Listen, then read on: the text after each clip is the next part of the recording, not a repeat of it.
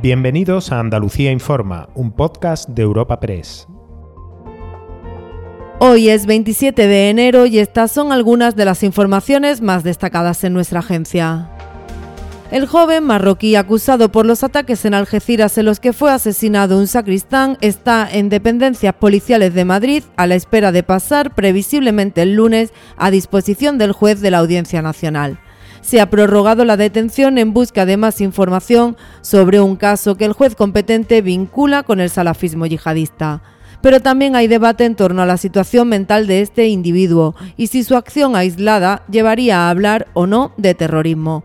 En este sentido, ha intentado poner luz el fiscal jefe de Algeciras, Juan Cisneros. Sí, cuando lo que se ha atacado son unas víctimas eh, tan significadas por su religión, y cuando lo que se ha hecho es un ataque por motivos religiosos frente a otra, otra religión a la que se quiere eh, eliminar, entonces eso es un acto terrorista, porque es una de las motivaciones que están definidas en el Código Penal como acto terrorista.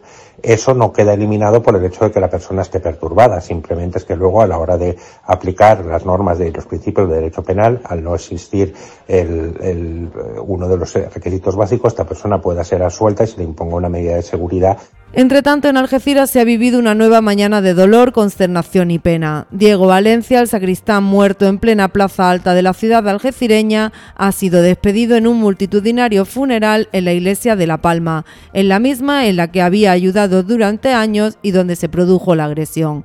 La misa ha sido presidida por el obispo de Cádiz, Rafael Zornoza, que ha dicho que ha muerto por su fe y recordando su fe. A los cristianos nos han enseñado a perdonar y a orar por nuestros perseguidores, como lo hizo el mismo Jesús en la cruz.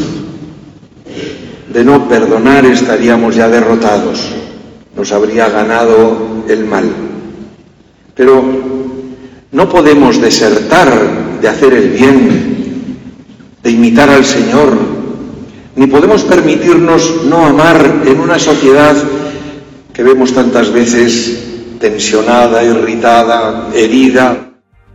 Y antes de dejar los sucesos y adentrarnos en otros asuntos como la retirada de las mascarillas en los transportes públicos, tenemos que detenernos en Granada, donde ha aparecido muerto un bebé. Se encontraba envuelto en una manta y en un camino de tierra. Pero en cuanto a los sanitarios, son días de hablar de la mascarilla en autobuses o taxis después del anuncio del Ministerio de Sanidad de que el 7 de febrero se aprobará el fin de esta obligatoriedad. La Junta de Andalucía ya se ha expresado en contra y ha pedido un informe que lo avale. Pero el sector del taxi, uno de los más afectados, lo ve oportuno. Lo vemos de una manera también muy positiva para, para que sigamos en la reactivación del transporte en este año 2023 y la verdad que en la última fecha pues surgía ya muchos problemas porque que, solamente el transporte y, y los centros sanitarios sean los que utilicen la farmacia, hace que el usuario ya no lo tenga en cuenta en su vida diaria. Por último, nos vamos a Málaga, donde ha estado hoy la ministra de Hacienda, María Jesús Montero. Allí se ha pronunciado sobre un acuerdo institucional para que Málaga sea la futura sede de la Expo de 2027.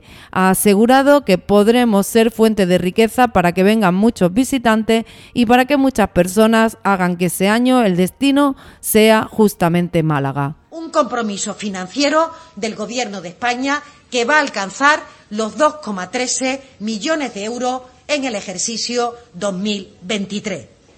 Un acuerdo entre el Estado, la Junta de Andalucía, la Diputación y el Ayuntamiento de Málaga. Y yo creo que todos los que participamos de este acuerdo creemos firmemente en las posibilidades que tiene Málaga y, sobre todo, creemos que las ciudades grandes y también pequeñas tienen que aprovechar los fondos europeos y estas oportunidades para ganar sostenibilidad. Recuerda que puedes encontrar estas y otras muchas noticias en la sección de Andalucía en nuestra web europapress.es.